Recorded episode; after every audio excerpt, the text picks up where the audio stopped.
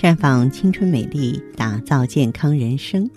各位听众朋友，大家好，您正在收听的是《普康好女人》节目，健康美丽热线已经为您开通了。您有任何关于健康养生方面的问题，可以在微信公众号搜索“普康好女人”，普是黄浦江的浦，康是健康的康。添加关注后，直接恢复健康自测。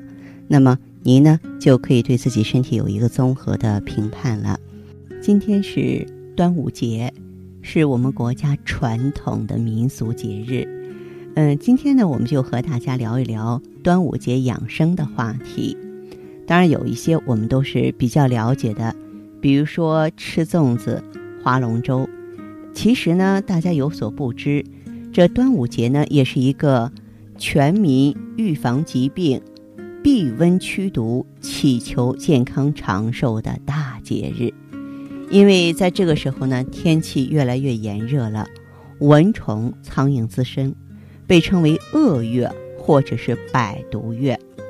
古人呢还把五月端午称作是卫生月，可以说端午节啊蕴藏着丰富的养生保健知识。那么端午节应该如何保健呢？首先我们要运动，哎，来通调气血。因为端午时节呢是一年当中。阳气至盛的阶段，天气比较烦闷啊。假如说工作压力大，人体的生理气血运行不顺，就容易烦躁、忧郁、心悸、胸闷。情绪的变化呢，就会影响到脏腑的功能，也会导致精神疾病，比如说喜伤心、怒伤肝、忧伤脾。夏季养生呢，以使脾胃心肺之气通调啊。所以说，除了药物、食疗和平和的心态之外呢，我们也应该加强运动，让全身气血通畅，这样就可以益心肺功能，调理脾胃代谢，通调气血循行。咱们忧郁的情绪也可以随之化开了。那么在端午节之际呢，吃粽子是通过食疗食补来增进营养，挂艾蒿。是通过清洁消毒来进行辟邪，喝雄黄酒呢是加强自我保护，划龙舟呢是加强锻炼增强体质，它实在是一套比较系统的养生健身的体系。从此呢也看出了咱们国家民族传统文化的博大精深。呃，饮食呢是可以强身，是可以防病的。古代呢，端午节有饮雄黄酒的风俗，在《本草》中对雄黄的药性啊早有记载。雄黄性辛温，具有呢解虫蛇毒、燥湿杀虫的功效。因为端午节之后啊，就进入炎热的季节，各种病菌呢随着气温升高而滋生。这个时候呢，用雄黄杀虫解毒防病是最为适时了。每年到端午节这一天呢，大家伙都有吃粽子的习俗。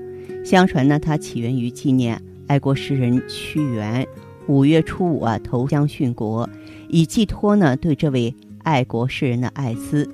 久而久之呢，就形成了国人到五月初五吃粽子的习俗了。北方呢是江米小枣粽子，以甜味素食凉吃为主。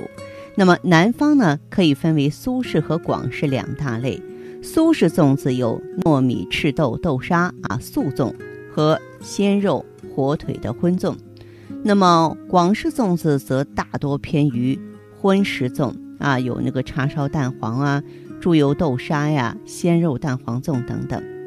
尽管我国南北方的粽子风味特点和做法不同，但是都以糯米和粽叶为主。咱们中医学认为呢。糯米是粮食中的佳品，它有很好的食疗作用。